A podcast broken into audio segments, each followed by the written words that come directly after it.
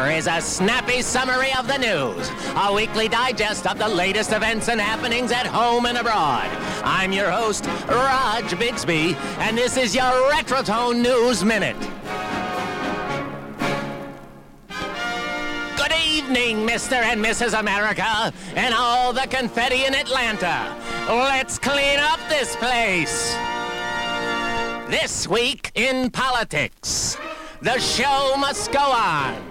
The State of the Union was back on the docket after a debilitating drudge match on the Hill and the government's longest running shutdown. President Trump delivered his second State of the Union address aimed to unite and push beyond political differences.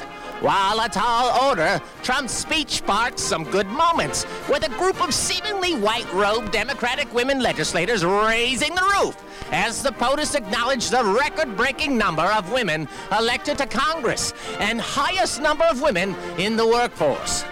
Most touching, why, the House chamber broke into song, stirring up a rousing rendition of Happy Birthday to Judah Samet, a true hero who survived both the Holocaust and the Pittsburgh Tree of Life synagogue shooting.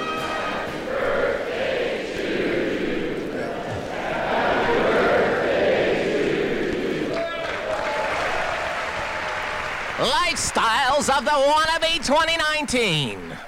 Less is looking like more in 2019 trends. MSN reports the minimalist moves of the 60s are back in full swing, with folks seeking self care, wellness, along with healthy meals and good old fashioned sweating it like Simmons. 24 7 Wall Street says top millennial dream quests include 1. Nap rooms. Ah. Two, plant-based skin products. Three, eco-travel. Hello, Costa Rica. Four, living in an RV. Let's not say we did. Five, elevation training masks. Six, robots as pet sitters. Seven, smart speakers teaching you another language. What the deuce? Raj needs a nap just tracking these trendy trends. Hashtag self-care Sunday. In Curious Cures for Heartbreak. This zoo will name a cockroach after your ex for Valentine's Day. If your ex was a royal pest, a zoo in England has the perfect response for St. Valentine's Day. The Hemsley Conservation Centre, located southeast of London, is inviting fellas and dames to name a cockroach after love's lost and former friends for about $2. Producing a certificate that proclaims I've named a cockroach at Hemsley Conservation Center in the not so loving memory of my worthless ex. Still half seas over? There's always giggle juice, neat or on the rocks. And now, a word from our sponsors. I took a little bit of money and then I bought a bit of honey. Cause every bit of bit of honey pieces in every bar, and each will make you sweeter than you already are. Things happen with bit of honey, a bit of peanut butter.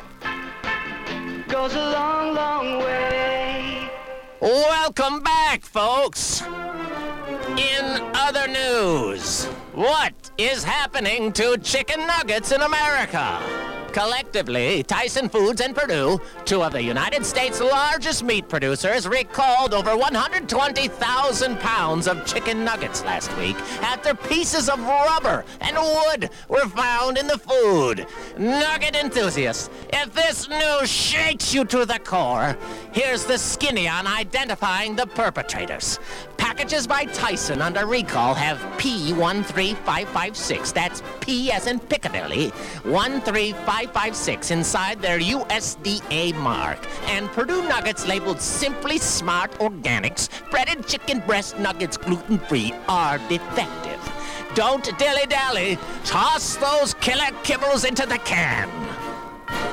And speaking of nuggets, recent reveals during the Super Bowl 53 halftime show stripped down to a little fun fact. Did you know It used to be illegal for men to go topless and bare their nipples until a judge overturned New York State's male shirtless ban in 1937, which followed brave men protesting for their rights to bare their chest. Way to take one for the team, Adam Levine! And that's one for the Republic. I'm your host, Rog Bigsby, and this has been news from Retrotone, a service of Evergreen Podcasts. Until next time, make a good day. Yoo-ha! Hashtag Rog Bigsby. Coming up on 5 Minute News, I'm Anthony Davis. You might think it's partisan because maybe it's critical of one side or the other, but it's not. It's just the truth. And I think that's also something that's kind of unusual for Americans listening to the radio or to podcasts because the news landscape in the States has been so partisan for so many decades. So, five minute news is verified, truthful, independent, unbiased, and essential world news daily.